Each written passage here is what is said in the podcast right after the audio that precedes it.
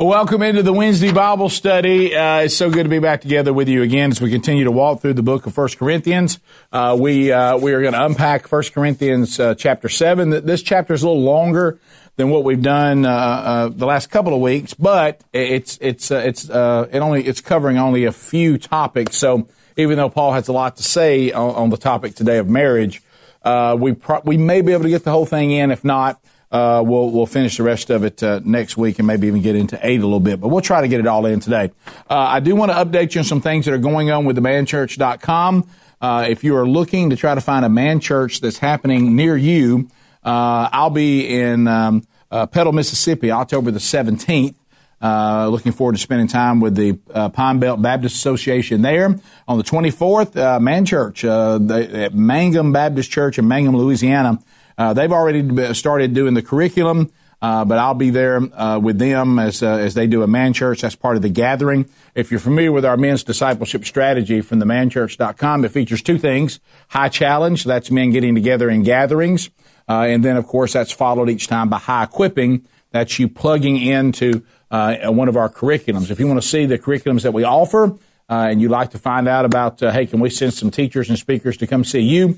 Uh, you can go to themanchurch.com. Everything about our strategy is there, and we'd love to help your group or your church uh, to plug in a strategy to reach and disciple the men of your church. Uh, it, it pays huge dividends. Also, I'll be at a men's conference coming up on November 5th and 6th, High Point, North Carolina, with Green Street Baptist there in North Carolina. Now, other speakers, that'll be out and about doing man churches that you can attend. Uh, Brian Gunn uh, will be at Crossroads Church in Warrior, Alabama. They're rolling through the curriculum, doing the gatherings, doing doing the curriculum. Uh, Rich Wingo, another church, still doing the strategy. First Baptist Church, Troy, Alabama, on October the 11th.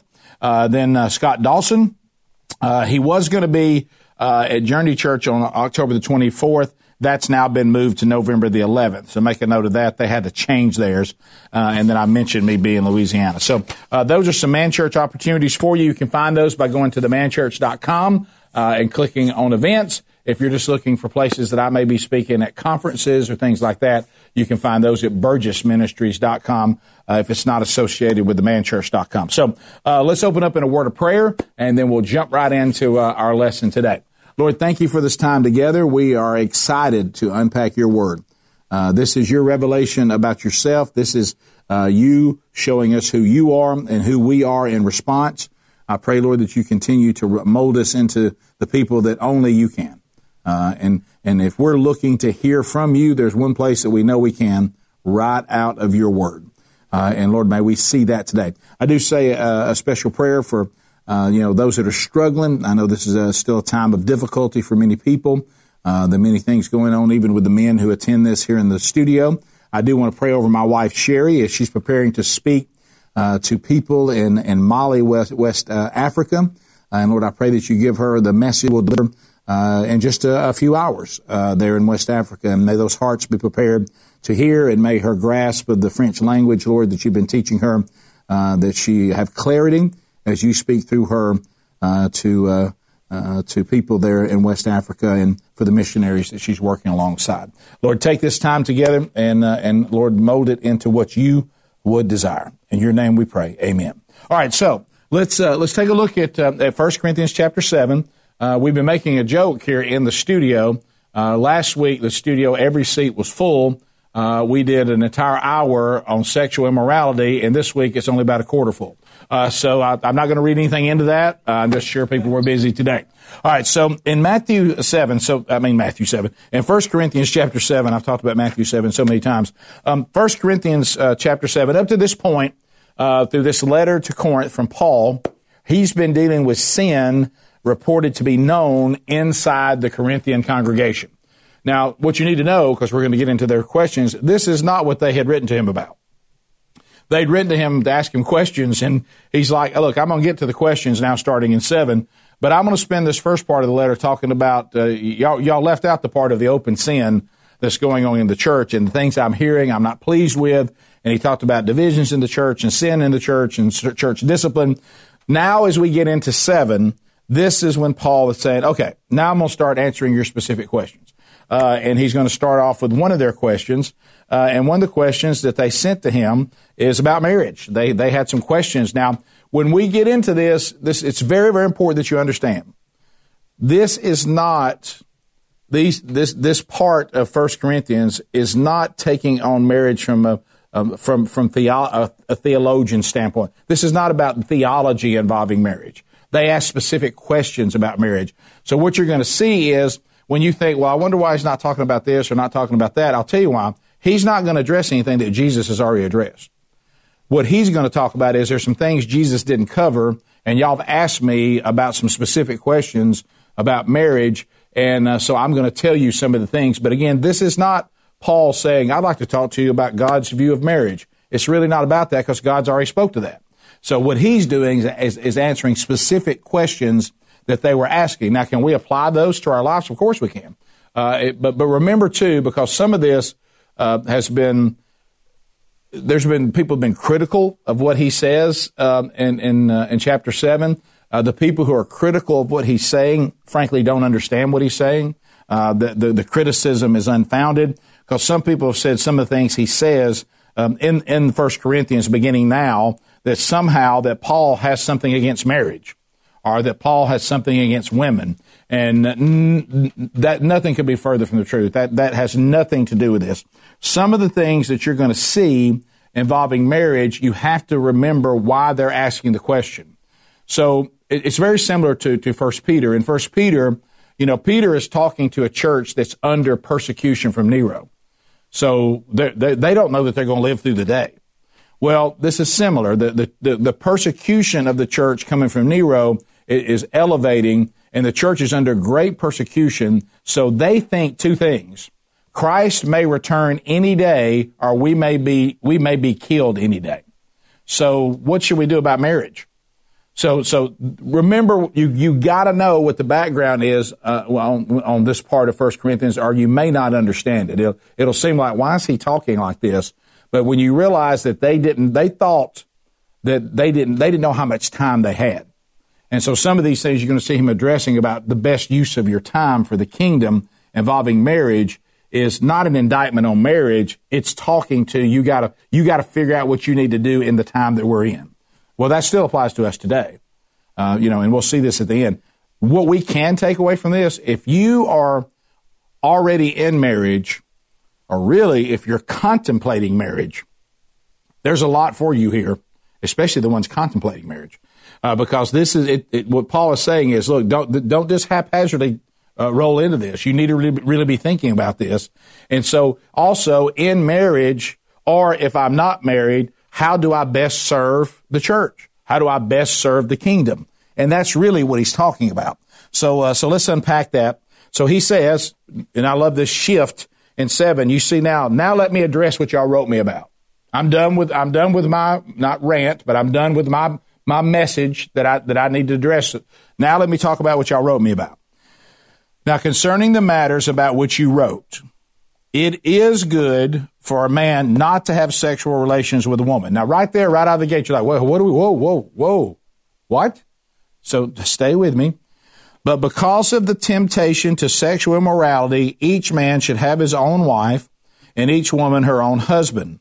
The husband should give to his wife her, her con- conjugal rights and likewise the wife to her husband. For the wife does not have authority over her own body, but this is the part that's often, often left out. The husband doesn't either. Okay. Likewise, the husband does not have authority over his own body, but the wife does. Do not deprive one another except perhaps by agreement for a limited time that you may devote yourselves to prayer, then come together again so that, don't miss so that, Satan may not tempt you because of your lack of self control. So the first thing he says right out of the gate is it's not good for, it, it, it's good for a man not to have sexual relations with a woman. What? And then he goes into marriage and says what? Now y'all be sure y'all having relations. Well, the reason why he's saying that, he's saying, if you want to serve the church during this time and you're not married, that's the first statement he's saying, is you do not need to be burning, and he'll get more detail on this, and passions about worrying about whether you're going to have relations with a woman or not. You need to be focused on what we're doing if, if you can do that. He's also talking about, you know, what the what we talked about in, in chapter six, that there should be this should not be what's consuming your whole life. I talked to a brother of mine yesterday. I had a great day yesterday with one of my best friends in the whole world, and we got to spend a lot of time together. And we got we were literally, talking about before we were redeemed how sometimes, especially when a man is young and and full of hormones, honestly, it's all you ever think about. And uh, I mean, your whole day is wrapped around, you know, uh, trying to find some way to be intimate with a woman. I'm sorry. I know some of the women watch this like, what? 100%. I mean, I'm talking about you. You'll spend time away from your friends. You'll spend all day hoping that you can make something like that happen in pursuit of that. And you wake up with it on your mind and, you know, you end the day with, with saying it's still on my mind. And what Paul is saying is we can't have that kind of mindset. And he goes on to say, but because of the temptation, knowing that the temptation of sexual relations is so strong and it is a gift from God, he said each man needs to go ahead and have his own wife. So, so, and each woman should have a husband. Meaning, if, if y'all going to struggle with fornication and this is all we're going to talk about, get inside marriage where God gives this as a gift to the husband and wife. And it's not just for procreation. That's certainly part of it. And Paul's going to talk about this. Uh, but it is for the enjoyment and the intimacy of, of a man and a woman. And he says, but, and this is what's, what's crucial. As a matter of fact, the temptation is so, so strong. Do not deny each other this intimacy that God has given to marriage. Now, some men especially use this these verses to tell their wife that they need to be intimate with him anytime, anywhere, whenever, whenever. That's not what he's saying. Because we're talking about marriage, okay? Now, is it true that this gift from God should not be used by either partner as a weapon or a punishment? 100%. Paul is saying, do not behave that way when it comes to intimacy. Inside marriage, intimacy is a gift. It should be enjoyed. And he's going to say, he's going to talk about why he says, uh, uh, because you both don't have authority over your bodies, because when you entered into marriage, you agreed that the two of you would become one. So his body is yours and her body is yours. Um, and it says, do not deprive each other except for by agreement for a limited time. Meaning, look, there's going to be times that you say, uh, he used an example of prayer, but sometimes he may say, you know, there may be something going on uh, with your wife that would not make this possible. And you get together and you talk about it and you say, hey, we're good. I understand what's going on. He's saying communicate with what's going on. But what he is saying, what he is saying is of your own rudeness, selfishness, or punishment, do not use this as some sort of ploy. Do not withhold this from each other because it can be very damaging to the marriage. He says, uh, maybe you want to devote yourself to prayer that'd be great. You, you, you know, just like you fast anything. You say, we're going to fast this time together. And every time we start desiring uh, this inside our marriage, we're going to go and pray. Okay. And we both agreed to that. It's not one person says, that's what I'm going to do. And the other says, I don't think I'm on board. You know, make sure that this gift of intimacy is communicated between husband and wife. It is not denied to each other, but this is not saying, and this is crucial, this is not saying that if you're married, and I'll speak to the men first, if you're married to a woman, this means she has to do whatever you want to do. And she can't deny you that. That's not what it says. I've had many great teachers say, if you want to talk about marriage frankly, you certainly have the freedom to enjoy the intimacy of marriage. And I know some of you may have this on your house, so I'm being very delicate with this. But what you are not allowed to do is to force somebody to do something that they don't want to do or something they feel. And I'm not talking about intimacy in general. I'm talking about anything in, in the marriage bed that a person is being forced to do or doesn't want to do should not be forced on anybody. And, and, and certainly there should be nothing going on that makes somebody feel uncomfortable or there's anything that somebody says, hey, that's, that, that, nothing that could be harmful. Okay, this is, and you don't introduce other things into that intimacy. Um, and when I speak about that, there's some people that, some men who've actually brought porn into their relationship with their wives and really messed their wives up with this. These kind of things should, you don't bring that. This should be a beautiful, intimate uh, relationship between a husband and a wife inside marriage. And inside marriage, whatever the, the, the two of you want to do to enjoy each other is certainly your own business and it's not sinful, but you're not to force anything on anyone and to try to pull these verses out when maybe someone needs you to uh, be tender to them, to be understanding to them. But let me tell you what it is absolutely saying is married people should not spend long times uh, uh, apart from each other and not participating in the intimacy of the marriage. It's absolutely saying that. And Paul doesn't apologize for that because of what he says next. Come together again, even after the time of prayer, so that Satan may not tempt you because of your lack of self control. He says this desire to be intimate is too strong. And this is also why, and now I'm sidebar here, this, Paul's not addressing this, but this is also why that married men and married women need to quit being so stupid or thinking everybody else is stupid, that there's not a God given attraction to a woman to a man and a man to a woman, and you be spending time with someone of the opposite sex that's not your wife or not your husband. Because he, this, this is a real thing. It's very powerful and people are easily tempted by it. So quit justifying things that you know are lustful by spending too much time by yourself with somebody else who's not your husband or not your wife. That is not wise and it shouldn't be done. I do, I do not go and, and go on, uh, have lunches with female salespeople. I don't do that. I don't do that by myself. I don't get in the car and travel with somebody who's not my wife uh, for any, for business or for anything. If you have to do something like that business, take your own car. Uh, I don't, I don't go off with women that are not my wife. Now you can certainly be in business and have a lunch that involves a group. Certainly nothing wrong with that. Uh, you can have meetings that involves a group, but what you don't do if you are married is to go spend time with one person by yourself uh, unnecessarily and really ever if you can avoid it because this temptation is strong. It's a problem. And, and there's, I'll tell you what, and, and every time, every single time someone's ever come up to me and said, I'm really, I don't, I think my spouse is too emotionally attached to so and so from work or whatever. You know what? I, I, I want to be the first one to tell them they're probably already having sex. You know, you ever notice that a man always he always calls it emotional. Have you been doing something this other one? Well, you know, I'm probably having an emotional affair, and I'm like, do you think I'm an idiot?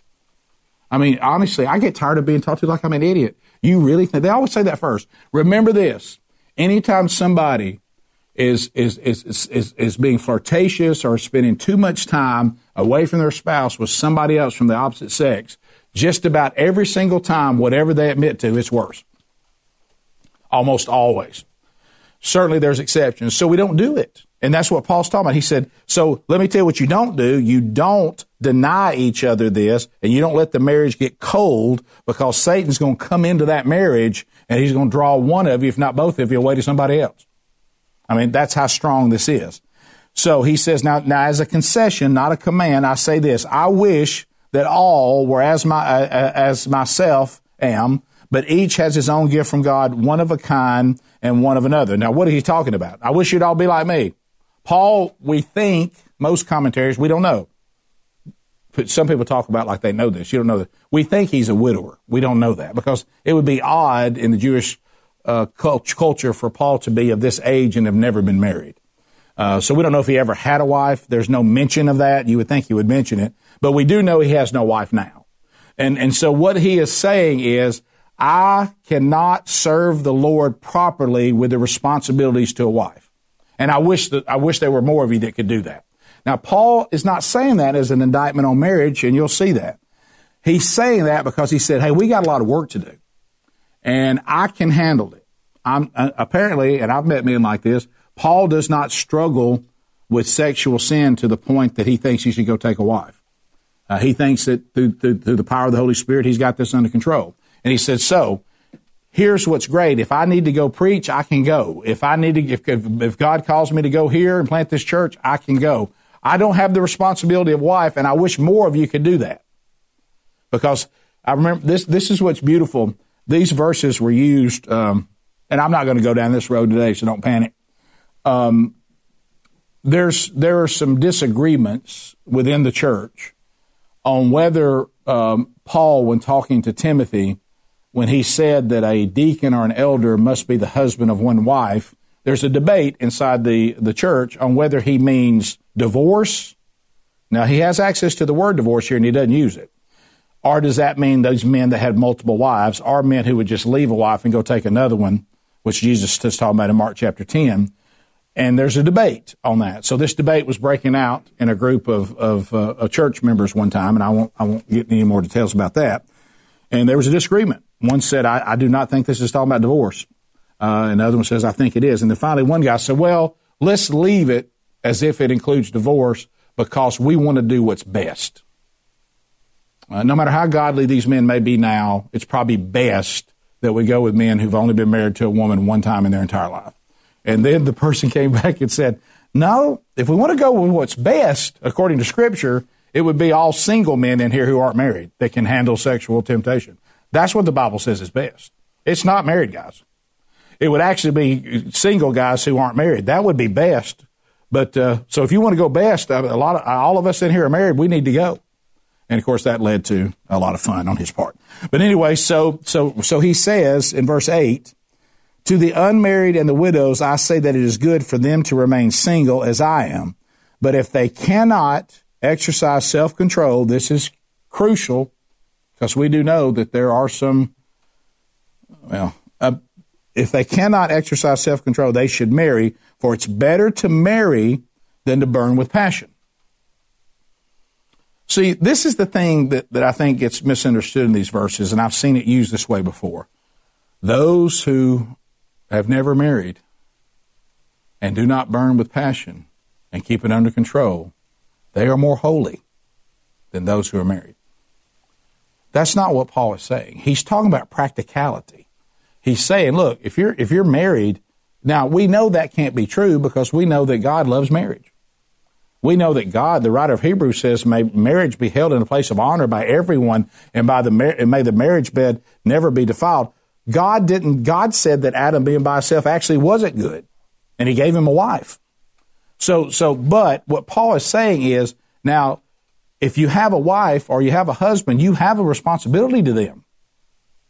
That's all he's saying. So if you're not married, you won't have that responsibility. So I say to you, those of you that have been widowed, or those of you that are single, if you want to serve with me and we want to advance the kingdom, remember, he thinks that they could be killed any day. He thinks Jesus could come back in their lifetime. He thinks there's an urgency at advancing the kingdom of God that those of you that can devote the most time without the other responsibilities, I need y'all on the team. But, and this is the key, if you can't handle it, take a wife, take a husband, how many more headlines have we got to see of somebody who's in a position of power in the church that made some vow of celibacy and they can't handle it? And it turns into disaster. So this is, there is no call in scripture for you to, to be, to serve in the church and you, and you, and you must make the, uh, the, the call to celibacy. It does not say that. It says it would be great if you could, and if somebody feels called to that and they call out, I believe my best way to serve God is to be celibate, and I want to take that vow of celibacy, and I want to serve the kingdom, and I can handle the temptation, praise God for those people. But Paul is not saying one is better than the other. Oh my goodness, inside his, his church, Priscilla and Aquila may be two of the most powerful people in the entire early church. It's a married couple, and they're serving together. So it's not one versus the other. He's saying if you're going to do one, do it this way. And if you can't handle it, then you need to take a wife. You need to take a husband. So that, that's been often presented in a way that frankly is just not biblical. Because he says it's better for you to be married than to be in sexual sin. Right? I know I'm sitting here right now just straight up. And I have other people that I've said the same thing about. You're never going to get right with God until you take a wife. You're never going to get right with God till you take a husband because this sexual purity call, you can't do it. There was no hope for me.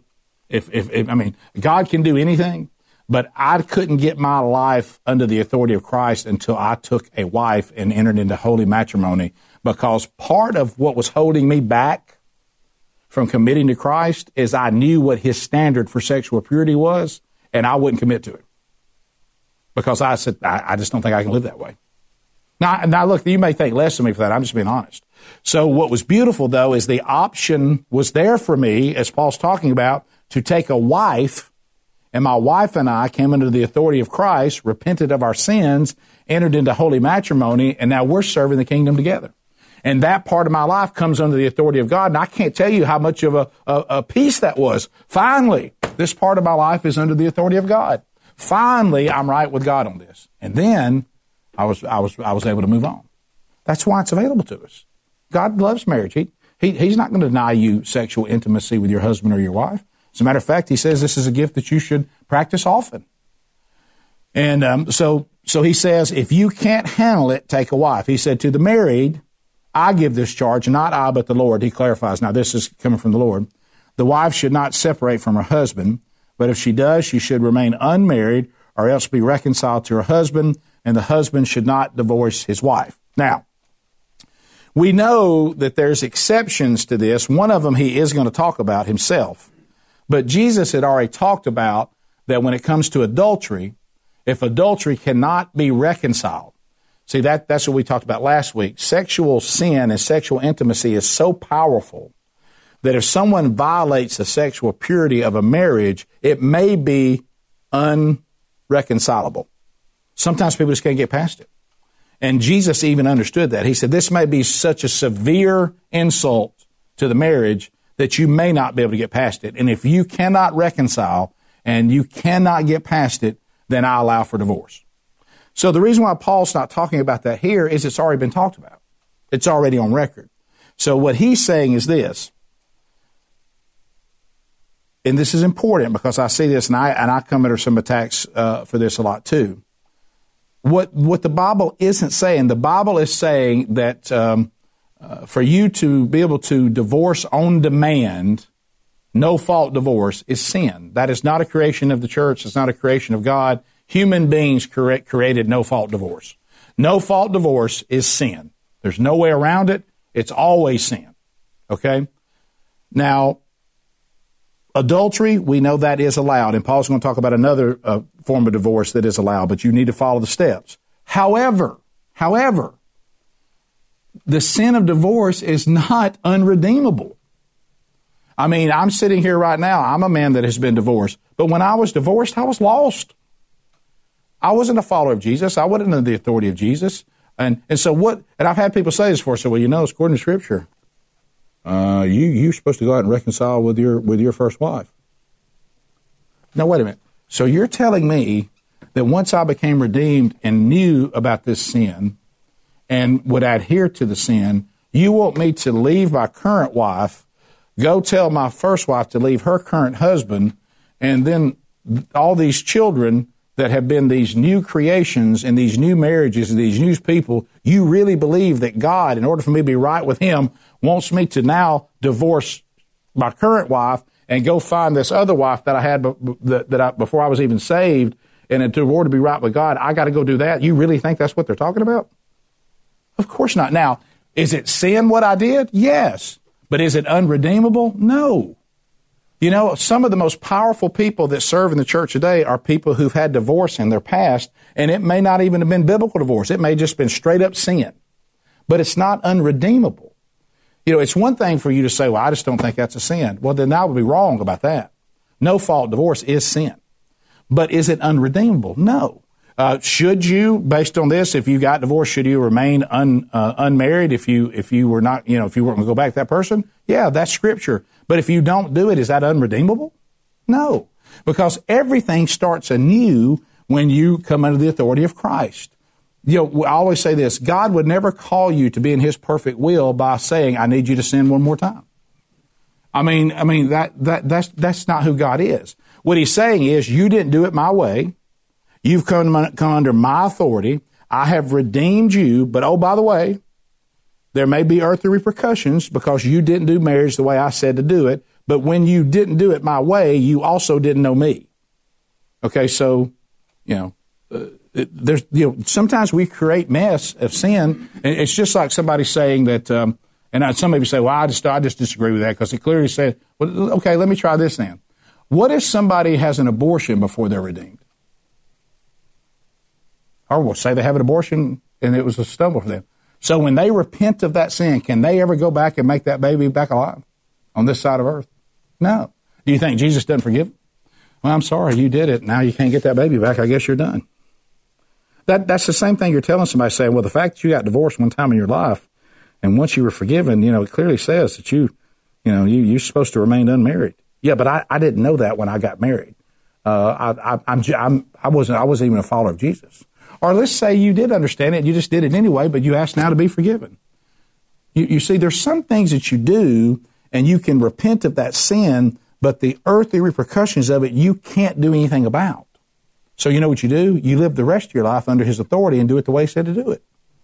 And then there'll be a day that all this will be washed away completely and the earthly repercussions will be gone too, and it's not going to matter anyway. But but this this garbage sometimes, if you thinking because somebody commits the sin of divorce, and if and if they didn't remain single and unmarried and all this, that somehow they can never get right with God, that is just not correct. So Paul's saying, but I will say this: this is what God says about those of you that have separated from your husband, or those of you that may have divorced your wife. If if you know this and you ask me about it right now before you do anything, I would prefer that y'all stayed unmarried or reconcile back to the person you were married to. Next, 12. To the rest, I say, not the Lord. He makes it clear this is his opinion. That if any brother has a wife who is uh, an unbeliever and she consents to live with him, he should not divorce her. This is now we're getting to the second thing in the Bible that where divorce is allowed without even being sin. The first is adultery if it cannot be reconciled. The second is this. First of all, we are not to marry people who are not part of the church. We are not to do that. But what happened here, just like Peter was talking about in his first letter, when he's dealing with husbands and wives, what happened here is people were getting married as pagans. One of the people came to know Christ, the other didn't. So now one of them has redeemed, the other one's not, and they're stuck in this marriage. And so what Paul is saying, don't divorce them. Stay with them. And he says this If any woman has a husband who is an unbeliever and he consents to live with her, she should not divorce him. Why? For the unbelieving husband is made holy because of his wife, and the unbelieving wife is made holy because of her husband. Otherwise, your children would be unclean. As it is, they are holy. But if the unbelieving partner separates, let it be so. In such cases, the brother or sister is not enslaved. God has called you to peace. For how do you know, um, how, how do you know, wife, whether you will save your husband? Or how do you know, husband, whether you will save your wife? So here's what he's saying. First of all, for the children's sake, we got a believer in the home. Okay, so so hold what you got. Because now your children could be actually raised in the faith because you're still there. You go off and leave these children, and a lot of times, believe it or not, in the old days, the children stayed with the daddy. They didn't leave with the mama. Uh, the, y'all realize this thing of leaving children with the mama versus the dad is a relatively new thing? And a lot of it has to do with the fact that that's what husbands started wanting. They didn't want to have the responsibility of the kids. They've abandoned their responsibility. But in the, I am not talking about just in biblical times. I'm talking about in this country up until the 19th century, the judges would rule that the children stayed with their daddy if there was a divorce because that gave the kid the best shot. So this thing of being maternal versus paternal, that's all brand new. Okay, so so anyway, but that's not what he's talking about. He's talking about you are in a marriage where where your spouse is not a believer. So here's the mandate. Stay with them. Don't divorce them. Live the faith out in front of them because you may be able to bring them to faith. But, but, if the unbelieving spouse says, I'm not doing this, I'm out, let them go. And that person's not in sin. Let them go. You stay with them if they're willing to stay because you can live your, you're, you're not allowed to leave but they're allowed to go, and if they do, then that then that's been dissolved. So so there, so this is where you have to be careful when people start talking about that everybody, like the Mark chapter ten, when it says that Jesus talks about you know divorce and all this. What Jesus is talking about in Mark chapter ten, there, and he even says this, you know, uh, Moses petitioned my father for, for a certificate of divorce because y'all had become so hard hearted. These men if you look at what the, the word that's been used there, the word that's been used in Mark 10 in the Greek means to put away, to put away your wife. Okay, just like when Paul's talking about elders and deacons, he has access to the word divorce and he doesn't use it. When he talks about them being a husband of more than one wife. But anyway, so, but, but that's a, y'all can debate that. I, will do whatever God calls me to do, and I'm certainly not going to become, I'm, I'm, I'm serving God just fine in the situation that I'm in, and, uh, and I don't, I don't need the approval of, of, of, of some debate in order for me to serve the Lord. If it works out, then the Lord wants me to serve in a different capacity of, of, of something that, that I, I didn't think I could serve in because I'm somewhat divorced. That's fine. That's His call. I'm perfectly fine. I'm just so thankful to be redeemed. I'm not going to sweat these kind of things. And it can't be about my pride. It's got to be how I can serve Him the best. And there are earthly re- repercussions for sin. If I didn't want to be in that confusing debate, I should have never, I should have, I should have understood what marriage was early on. I shouldn't have done what I did. there's a weird concept.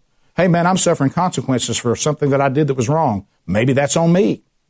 Okay, so, but I'm redeemed and I'm serving the Lord as best I can with all the garbage I created before I was redeemed. So, and he does, hey, he is a, he's a, he's a, he's a new creation creator. And I, and, and I'm excited about what he's going to continue to make me. I can't, I can't even believe who I am now compared to who I used to be. And, uh, and I'm continuing to grow in that sanctification.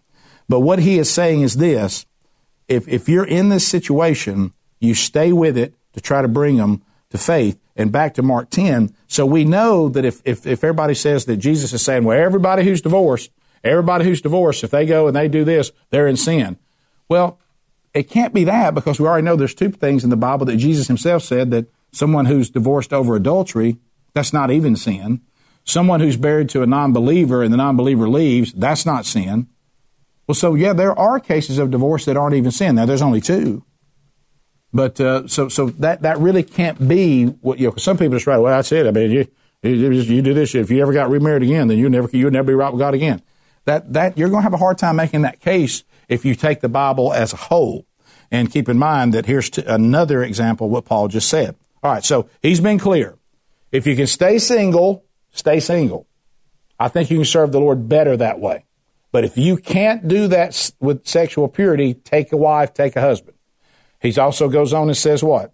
He says, if you, if you are married, stay married.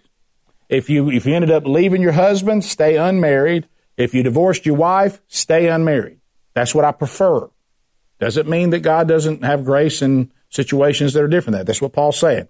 And then he says, if you're married to an unbeliever, uh, stay with them, try to lead them to Lord, to the Lord. Your, your children are made holy because you're there. You can raise them up in the faith. But if they want to leave, you let them go. Now 17. Only let each person lead the life that the Lord has assigned to him. This is important. I would underline this.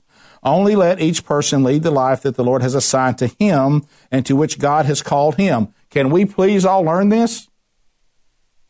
What he's saying is, look, y'all got to stop thinking the way you're doing is the way the other person should do it.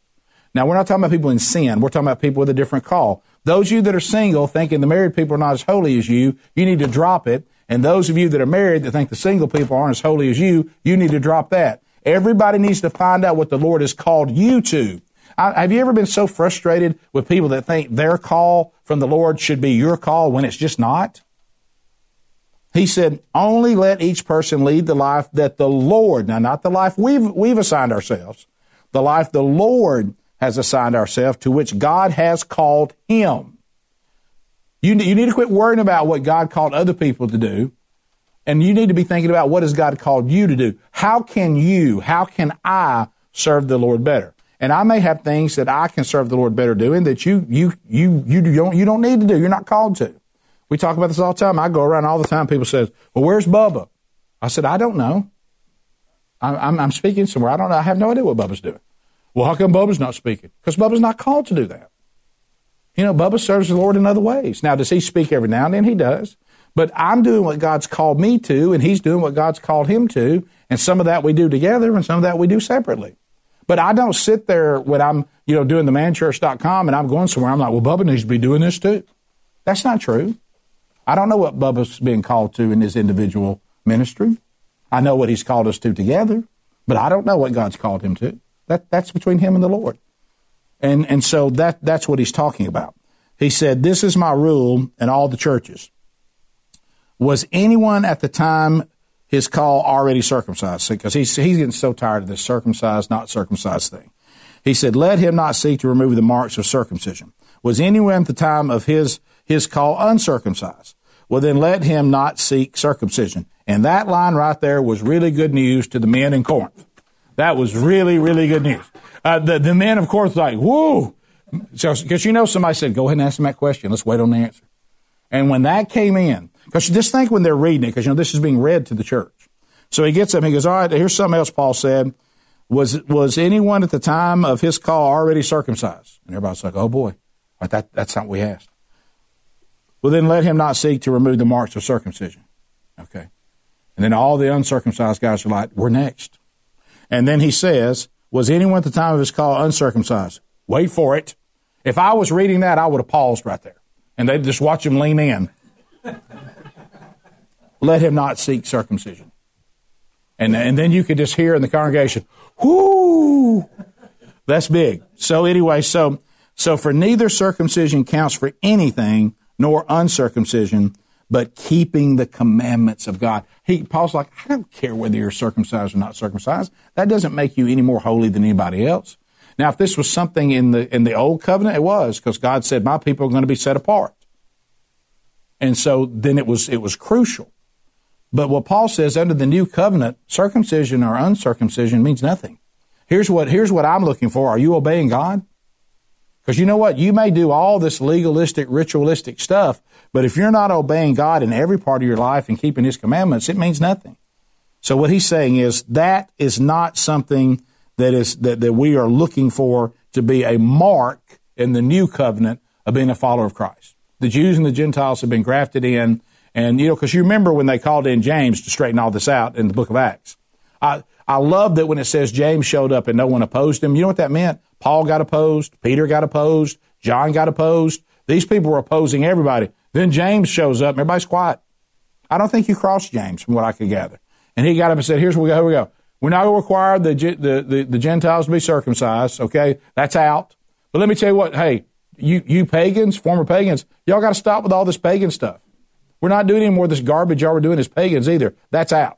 And he, and he cleansed the church of the two problems on both sides and said, we're now one church. And now here comes Paul uh, confirming that again. And he says, so each one should remain in the condition in which he was called. Well, how about this? Were you a slave when called? Do not be concerned about it. But if you gain your freedom, avail yourself of the opportunity. For if he who was called in the Lord as a slave is, is a, a freedom of the Lord, likewise he who is free, who is called, is a slave of Christ. You were, you were bought with a price. Do not become slaves of men.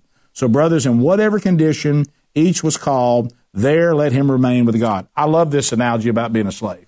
Hey man, if you were a slave when God called you, you know, he may free you, he might not, but you've been free. Here's the thing you got to get. And we need to know this because we got to be real careful. And look, I, am glad that I am in the United States of America. Even on its worst day, uh, I've, I've, I've, had the opportunity to go all over the world. Uh, this country on its worst day, and it may continue to get worse, but even on its worst day, it's a great place to be. Okay. But let me tell you what I don't do. I don't worship the United States of America. And I'll tell you this, you can talk about liberty. You can get out and protest. Hey, hang on to your liberty. Hang on to your liberty. And I'm, hey, look, I'm a maximum liberty guy. I love the founding fathers that said, we believe this country should offer people to reach their maximum God given potential by giving them God given liberty. I'm all about that when it comes to governments. I hate a big government. I like a tiny government. I don't like, I don't like human kings. I, I serve the King of Kings. However, if you're not redeemed, I don't care how much freedom stuff you talk, you're not free. And you could live in the worst country on the planet and be under human slavery. But if you've been redeemed, you're free. If you're not redeemed, you're not free. But you know what? If you're redeemed, you're not slave. He said, he said, but you know what? We all become what? Slaves to Christ. But slaves to Christ is not like being slaves to men because we now have a benevolent king that, that loved us enough that he would die in our place and he treats us as his equal. See, and, and then so he says, so I wouldn't let these, do you see what he's saying right there? Look, whatever condition you're in, whatever this world's done to you, if you've been freed by Christ, celebrate it. Celebrate it. You know, this is the thing that I love. Come as you are, but Jesus didn't leave you like you were. Yeah, so the world says you're a slave, you're not a slave. But you know what the opposite of that is? So the world says you're free, you're not free. Not if you're unredeemed. You know, so then, and I'm looking at my time, I'm pretty, I think I can get a little more of this in. We may get it all in. Now, concerning those that are engaged, I have no command from the Lord. How about he just calls it? I, I don't have anything for you on that. If you're, if you're engaged, um, you know, uh, but I will give my judgment as the one who by the Lord's mercy is trustworthy. Meaning, This didn't come to me through the Holy Spirit. God really didn't tell me this, but I know God. I've kind of learned his character. I think I can speak to this.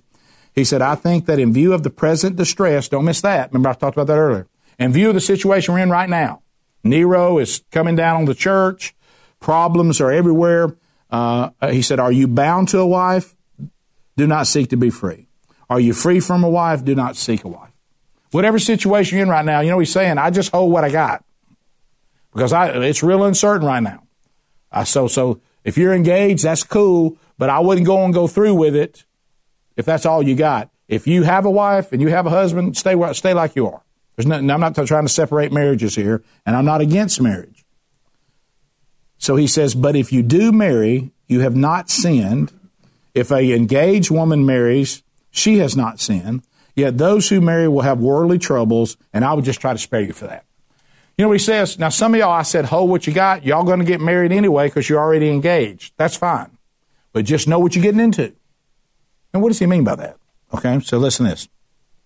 This is what I mean. See, see, can you get any more straightforward than that? 28, you're like, I wonder what he means. You know, he says in 29, this is what I mean. Brothers, the appointed time has grown very short. So he thinks, he thinks, guys, we, we don't, I don't know that you got time for a marriage. But if you're in a marriage, and you want to get married, that's fine. But there's going to be responsibilities that come with that. And in the times we're in, he said, from now on, let those who have wives live as though they had none, and those who mourn as though they were not mourning, and those who rejoice as though they were not rejoicing, and those who buy as though they had no goods, and those who deal with the world as though they had no dealings with it, for the present form of the world is passing away. What he's saying is, all this stuff you think's important right now, I got news for you. The situation we're in, it don't mean nothing. You're making a big deal about this stuff, like you're sitting there probably talking about how beautiful your wedding's going to be and how, how great it is, or I got this thing I'm going to do it, I'm going to do that. He goes, guys, I got news for you. All this is passing away. You better live like you got nothing. You better live like you're about to face the Lord. You better live like you might be killed tomorrow. And this is one of the things that we've been doing. Um, and I and I get this from from the brothers. Um, that, that, that, that hold me accountable. Every single time that we all go out to preach right now, we send each other the same text. Preach like it's your last time. Don't, don't assume you're going to preach again next week. Don't, don't assume this date you got on the calendar for November is going to happen. You preach like it's your last time. And this is what Paul's saying. This is how you need to live. So he says, I want you to be free from anxieties. The unmarried man is anxious about things of the Lord and how to please the Lord, but the married man is anxious about worldly things and how to please his wife. Yes, I got to tell you something. Uh, my wife being okay and my wife being pleased, it sits there at the number two slot every day. And honestly, most days it's in the number one slot. Okay, because sometimes my prayer time gets gets gets altered if some the things with my wife are not good, or if my wife's. He said, "Look, I'm just telling you, if you're a single guy, you can really say, and I see this right now with uh, with my uh, sons. They're, none of them are married, and uh, and so right now, if the Lord calls them to do something, they go. They don't have to say, "Well, hey, now let me check my wife." And I, I don't know. We got that wedding coming up this weekend, and and uh, you know, and then you know her mama, and you know, so they don't have to do that. So he says, those of you that, that, that again that can do this and be sexually pure you're in a better position to serve the Lord at a moment's notice, or we can go anywhere we need to go. And he says, but now if you got a wife, you're to have to worry with that. And, and you know what? Your interest is going to be divided. But how about this? It's supposed to be divided. I mean, you're not worshiping your husband or wife. You're not putting them before the Lord, but you have a responsibility to the Lord. And what did the Lord say one of those responsibilities is? To your spouse, to your children if you have them. So I deal with this all the time. I deal with it all the time. I'm gonna tell you something. My wife and I have had to sit sit down full full disclosure and transparency before my brothers and sisters of Christ. When this man church thing hit and we had the pandemic, the first round of it, and then everything got canceled and it got put on top of everything that was already in 2021 that's now on top of everything that's planned for 2022, my wife had to sit down with me and say, You're out of balance. Well, see, if I didn't have a wife, I'd be gone. I'd be gone every every week, multiple times, speaking all over the place. But I can't. And so when I, when I, when I started trying to do that, my wife set me down and said, you're getting out of balance. You, you, because of your responsibility to me, and me because of my responsibility to you, we can't go anywhere, anytime, all the time. We can't. And you're, you have it out of balance. And I said, you know, we're in a unique situation. You are correct. We're in a unique situation. Can we just work together and let me push through this logjam of dates that have gotten stacked on top of each other? And then when we get through it, which we just got through it last Sunday, I said, then things are going to spread out and I'll go back to what we agreed to. You know what we agreed to? I'd like to see you not be gone more than once, twice a month. Well, see, I, I, right now I've been gone 10 times a month, 12 times a month, and that's out of balance. But see, if I was a single guy and I'd never been married, well, I could do 20 a month. I, I, I could go wherever, if I could handle the, the you know, the, physically, if I could handle it. But see, I have a responsibility, which is right. There's nothing wrong. I don't begrudge her for that. I have a responsibility to my wife, which means I can't just go do whatever I want to do, even for the kingdom. David Livingstone, it, it, it, he got his wife killed.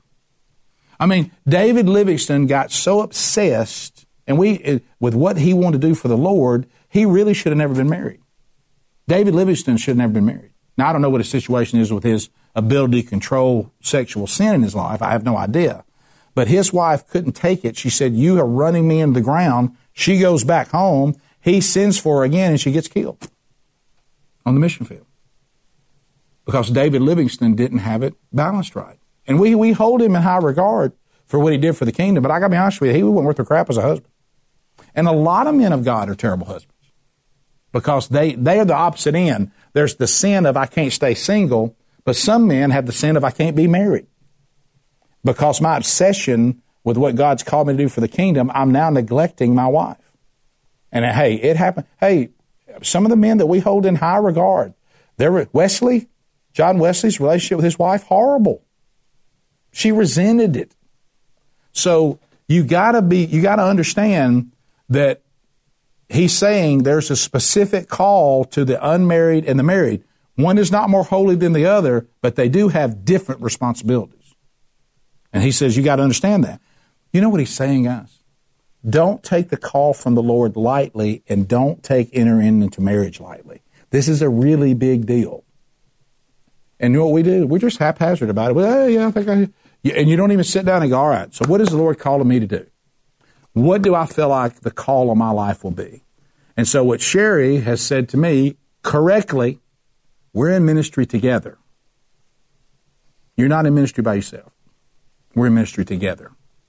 So don't go off and leave me. And don't run me in the ground. Because I'd have Sherri doing marriage conferences every other weekend with me, but Sherri don't want to do marriage conferences every other weekend. She can't run at that pace. She's a processor. She's a thinker. She's a writer. She's a writer who happens to speak. I'm a speaker who every now and then writes something. Not very well, but I mean, she's by far more gifted than I am on both. But but what it means is the way I operate doesn't require the time it requires for her. Because the gift set that I have isn't the same gift set she has. So you throw you throw 25 dates on her a year, she can't run at that pace. She can do about 5. Maybe maybe 8. And that's all she can do because her prep time is weeks and weeks and weeks. My prep time is a few hours you know, and, and plus, you know, it's just the way I operate. I, I don't, I don't write down every single word, obviously, maybe I should, that I'm going to say, but that's the way Sherri has to do it. She has to know. And look, the depth in which she can produce and the, the content she cranks out is unbelievable. But it's coming from a writer who happens to speak, as opposed to coming from a speaker who happens to write. So we're equal, but we're not the same. And so I can't my pace will run her into the ground. But her pace would have me going, come on, man, let's go. Man, let's go. Let's go. And, and so we've had to find a way to balance that to where it runs at a speed that is under the authority of Christ, but also is honoring our marriage. And what Paul's saying is that's how married people ought to operate. The single person doesn't have those kind of conversations. But if you're married, you better have them because you're also called to be the husband or the wife that you're supposed to be. So he says that. So do not enter into this haphazardly. He says, and the unmarried and the engaged woman is anxious about the things of the Lord, how to be holy in body and spirit. But the married woman is anxious about worldly things and she's worried about how to please her husband. You know, the only thing that brings more anxiety than a wife is a husband to a woman. Can you imagine? Can you imagine what it's like to try to deal with this? I can't even imagine what Sherri's life must be like. I mean, you know, uh, Michael, what has he done now? I mean, what has he got us going into now? Did you, would you commit to this? You know, I mean, she, and, you know, this and that and, you know, things what do women, what do women worry about sometimes?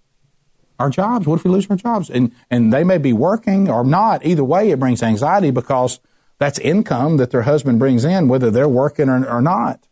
You know, what happened with your husband at work? What happened over here? What happened over here? And uh, so we bring anxiety into their life as well. So he says, I say this for your own benefit, not to lay any restraint upon you, but to promote good order and to secure your undivided devotion to the Lord. That's the key. You know what he's saying is, you, when it comes to being single and it comes to being married, you need to decide which one of these enables you to serve the Lord the best. And for me, it is absolutely married. Because I might have a lot more freedom, but then I might have a lot more freedom. Okay? I don't need that kind of freedom. I can't handle it. Okay? So, so marriage is the way that I can be the most holy and consecrated to the Lord. Uh, even with the responsibilities that come and the limitations it may put on me on being able to go. But really, if I didn't have a wife, I probably can't handle going. You know, I'd be one of those guys that turned into a disaster. So, if anyone thinks he's not behaving properly toward the person you're engaged to, if his passions are strong, and, and, and, and it has to be, let him do as he wishes, let them marry, it is not a sin. Hey, you're engaged, you're a young couple, I mean, here comes the marriage, you're almost there, and you think I'm telling you not to get married. I'm not saying that. He says, look, if you, if you think that maybe y'all shouldn't get married because the times we're living in, fine. But if you can't be sexually pure, y'all go ahead and get married. Don't think I'm telling you not to get married. Again, what's the best way you can serve the Lord? So then who who marries, uh, um, his, his, uh, the person he's engaged to, fiance, does well, and he who refrains from marriage will do even better. So he says, hey, either way you can serve. A wife is bound to her husband as long as he lives, and he clarifies that. Look, if your husband dies or your wife dies, uh, then you are free to marry whomever she can marry who she wants to, and so can he. Yet, in my judgment, she'd be happier if she remains as she is, and I think that I too have the Spirit of God. So, what he's saying is, if your spouse dies in the times we're living in, I would get married again. Now, keep in mind, this, he's talking about what they're living in right there. But he says, but again, you're certainly free to. You're not in sin if you do and you need to decide which way you can serve the Lord better. He says, myself, I have the Spirit of God. I, I, I think this is where people pick up that he might have been a widower. It almost acts like he says, because I'm, I'm in that situation and I'm choosing not to marry again. It's likely he had a wife at some point. I don't know why she is never mentioned, so we don't know whether that's true or not. Uh, but it seems like right here he's putting himself in that last category, saying, like I, have got the Spirit of God, so I didn't remarry. I don't know, but uh, but I think we do know what he's saying that uh, that we that is not hard to understand.